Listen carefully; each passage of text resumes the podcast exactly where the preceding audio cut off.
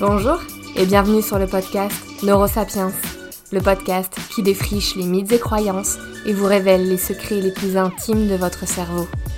Découvrez l'outil le plus précieux de l'homme, celui qui nous a permis, à nous, Homo sapiens, de construire notre histoire.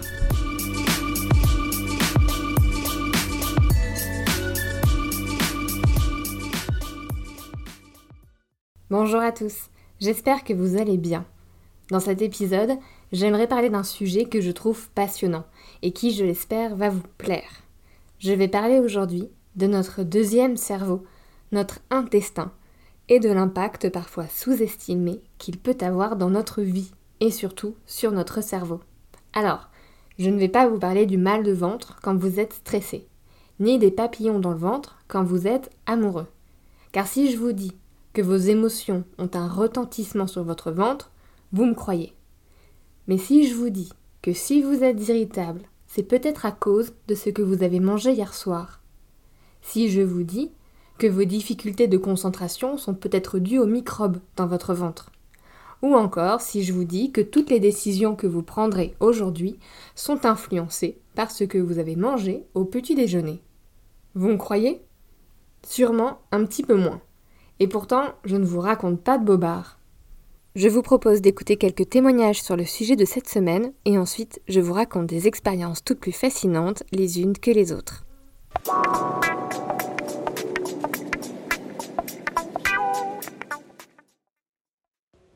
Euh, oui, je vois une différence quand je mange équilibré et quand je mange pas équilibré. Quand je mange équilibré, je prends généralement moins de plaisir pendant le repas, mais après je me sens beaucoup mieux dans mon corps et ces périodes-là sont souvent euh, conjuguées à des périodes où j'ai une activité sportive euh, assez, euh, assez fréquente. Donc je me sens bien dans mon corps, je prends moins de plaisir à table. En revanche, pendant les fêtes ou quand j'ai juste envie de manger quelque chose de très gras, je me sens bien pendant que je mange, mais après, je me sens déprimé et fatigué et, et lourd. Par rapport à l'alimentation,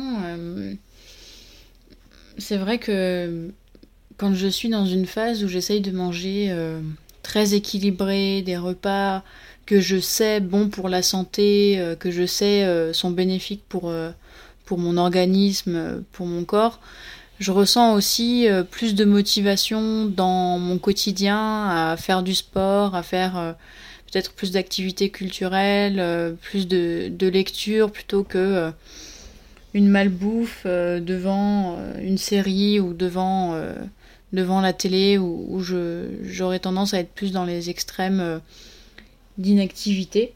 Et donc c'est vrai qu'une alimentation équilibrée euh, booste un petit peu plus les, activités qu'on considère comme euh, où on est, on est fier de soi d'avoir effectué, effectué cette activité-là.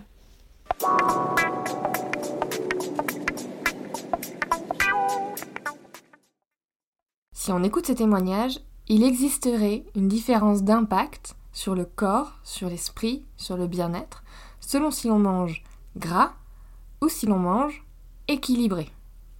Allons voir ça de plus près. Votre ventre, c'est environ 200 à 600 millions de neurones distribués le long du tube digestif. C'est autant que possède un chien ou un chat. C'est aussi 100 000 milliards de bactéries, ce qui en fait l'écosystème le plus dense de la planète.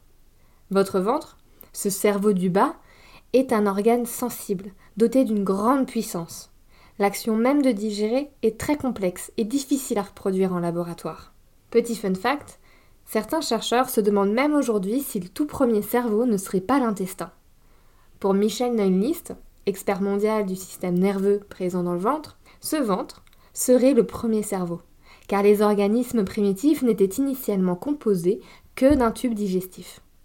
Le ventre aurait été le cerveau central durant des millions d'années, jusqu'à la domestication du feu.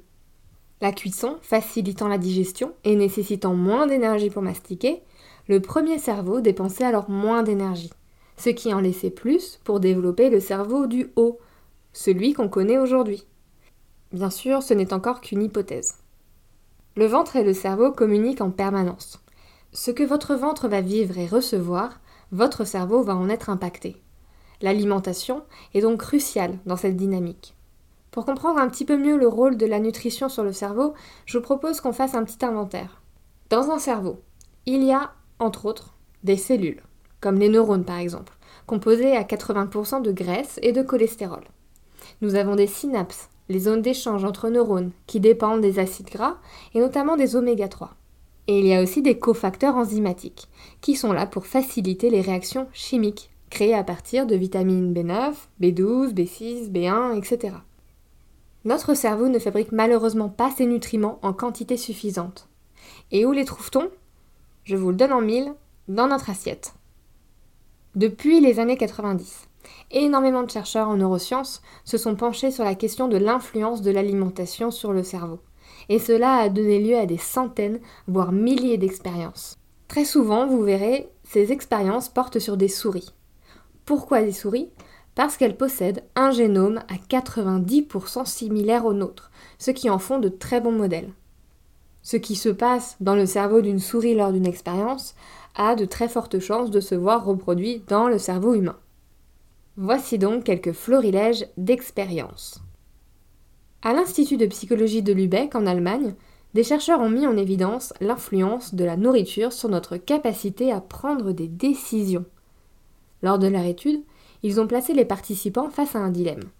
Le participant est assis à une table et fait face à un partenaire de jeu qui est lui complice de l'expérience. 10 euros sont déposés sur la table. Le complice doit répartir entre deux cette somme d'argent. Le participant doit ensuite l'accepter ou non. Le complice sait ce qu'il a à faire. Il doit proposer des offres injustes. Par conséquent, sur les 10 euros, il va donner 2 euros au participant et garder 8 euros pour lui. Ou bien donner 3 euros et garder 7 euros. Si le participant accepte cette offre injuste, il part avec un peu d'argent, mais moins que son partenaire de jeu. S'il refuse l'offre, personne ne gagne rien. Eh bien, il se trouve que la décision prise face à ce dilemme dépend de ce que la personne a avalé juste avant. Dans le cadre de l'expérience, les participants devaient avaler un petit déjeuner entier avant de faire face au dilemme. Soit le petit déjeuner était protéiné, soit il était sucré. Les résultats furent sans appel.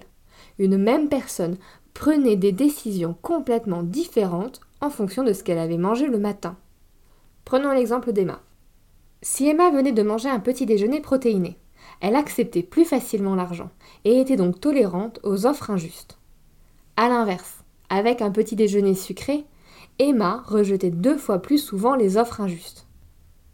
Cela est notamment dû au fait que les protéines augmentent la quantité de dopamine dans votre cerveau, assurant entre autres la communication entre les neurones responsables de la motivation et de la prise de risque.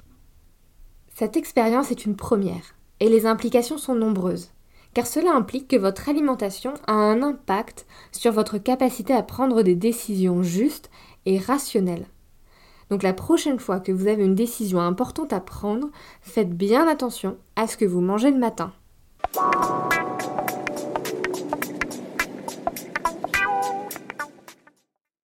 Toujours dans le domaine du sucre.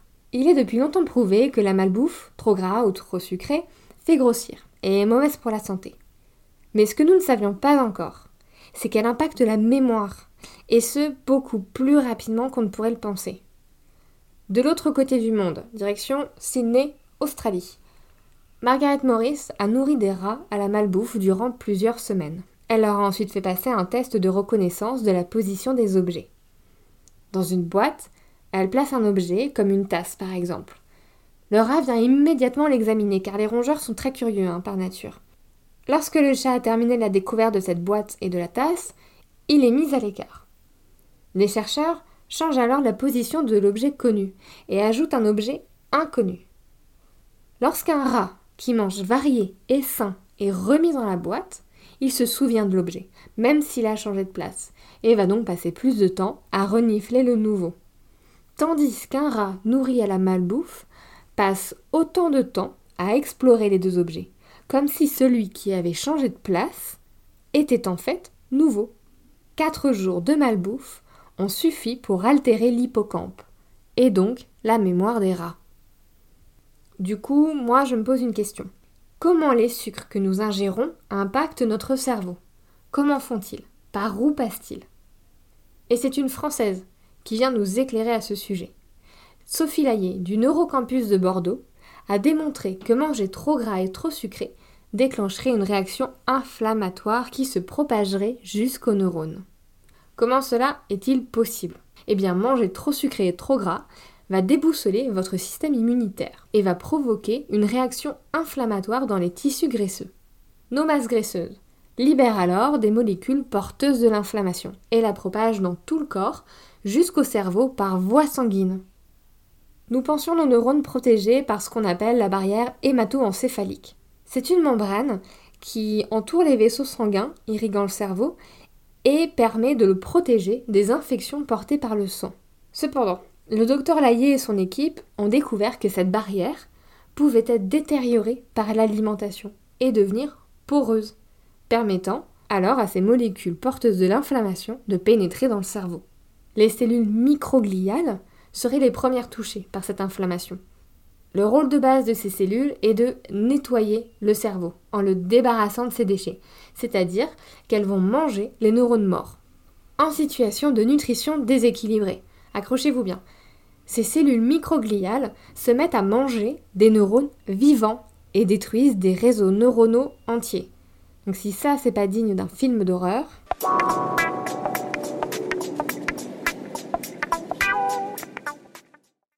On comprend mieux l'impact du sucre et de la malbouffe en général sur nos capacités cognitives.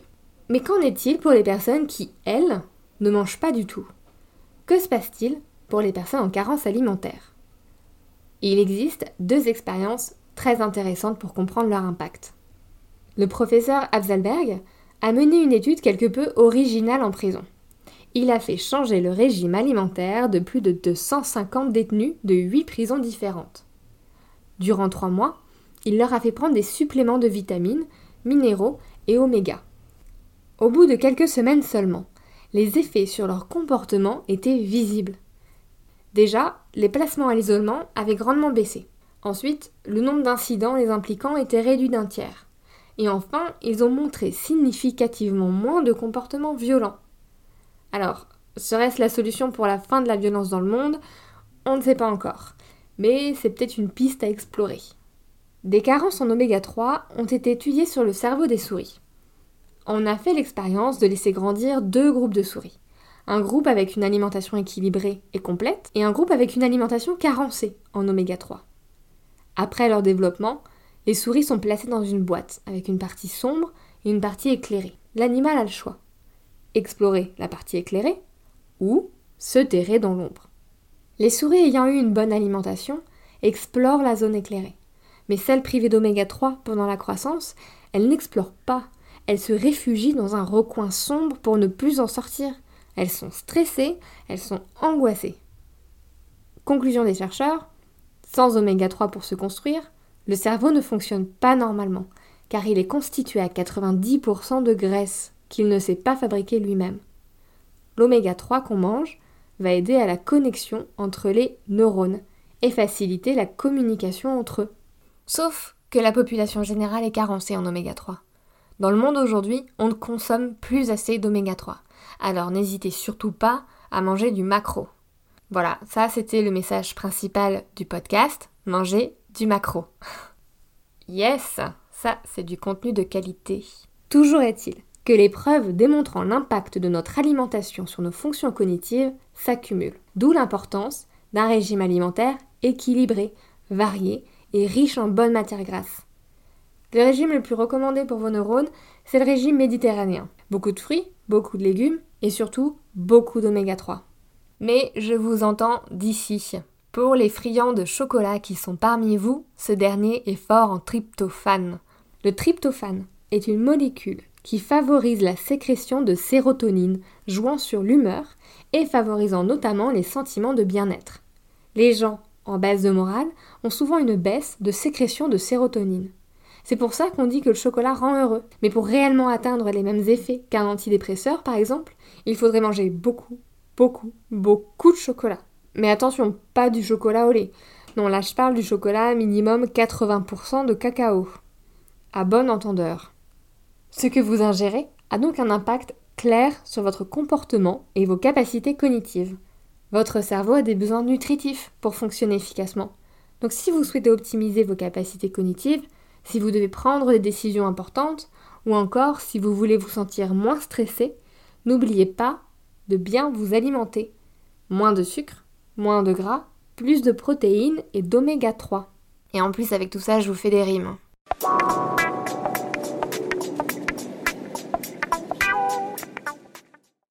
Cependant, sachez que votre microbiote à lui seul a déjà un pouvoir d'influence qui est incroyable sur votre cerveau. Votre ventre est constitué d'un microbiote, c'est-à-dire de bactéries. En tout, c'est 100 000 milliards de bactéries qui grouillent dans votre ventre, avec plein de familles de bactéries différentes. Et toutes ces familles sont essentielles. Cependant, selon votre génétique et vos expériences de vie, certaines bactéries peuvent être présentes de façon plus ou moins importante, et cela impacte votre cerveau et votre bien-être. Par exemple, l'année dernière, des chercheurs de l'Université catholique de Louvain, en Belgique, ont observé que deux groupes de bactéries intestinales, Coprococcus et Dialister, pour ceux qui veulent se la péter au prochain repas de famille, étaient beaucoup moins présentes chez les personnes atteintes de dépression. La présence de ces bactéries dans notre ventre semblerait donc avoir une fonction protectrice contre les symptômes de dépression et permettre une qualité de vie du coup plus élevée.